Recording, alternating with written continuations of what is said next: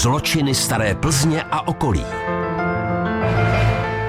Dnešní díl seriálu je situován do Štěnovic na jižním Plzeňsku. Děj i atmosféru tamního zločinu nám přiblíží autorka historicky zaměřených publikací a také zastupitelka obce Dolní Lukavice Eva Horová. Byl krásný letní večer, nebyl první máj, ale psala se neděle 17. června 1923. Obec Štěnovice se ukládala ke spánku po náročném dni stráveném na polích. Druhý den přišel, tak jako obvykle, štěnovický starosta Jakub Chocholatý do práce. Obecní úřad se tehdy nacházel v budově s číslem popisným 97. Dal se jako každý den do práce a krátce na to již informoval, že někdo z obecní pokladny odcizil částku ve výši 35 384 korun a 58 haléřů. Neotálel a zahájil pátrání. Poslal dokonce pro detektivy až do Plzně. Ti po nějaké době přijeli automobilem a u Útušic potkali výminkáře Tomáše Šestáka z Oseka u Přeštic, který řídil bričku taženou jedním koněm.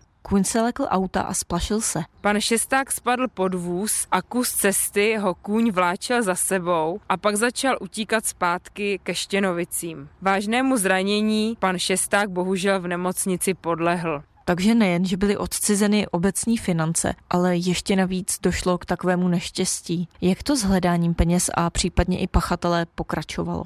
Detektivové začali s prohlídkou místa činu. Ptali se i po obci, kontaktovali různé osoby, zda nejsou svědkové, ale bohužel nikdo se nenašel. Jelikož na pokladně nebylo znatelné žádné poškození a daktyloskopie tehdy nebyla ještě rozšířenou vědou, ta vlastně se rozšířila až kolem roku 1925 a dokonce ani okno a dveře nejevily žádné známky rozbití, tak za hlavního podezřelého byl označen pan starosta, protože jako jediný jediný vlastnil klíč od této obecní pokladny. Vyšetřování nabralo vyšších obrátek a toto podezření bylo skutečně potvrzeno. Jakub Chocholatý byl 8. července roku 1923 zatčen, krátce na to odsouzen a předán věznici Krajského soudu v Plzni. Takže případ, který by nikdo vůbec nečekal, že by pan starosta přišel na úřad a ty peníze si vzal a čekal, že se to vlastně nikdo nedozví. Takováto kauza nebo aféra musela způsobit jisté pozdvižení. Ano, psalo se o tom v novinách,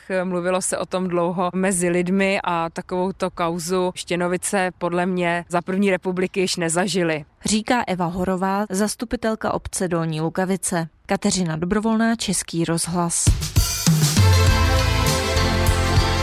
Český rozhlas Plzeň. Rádio vašeho kraje.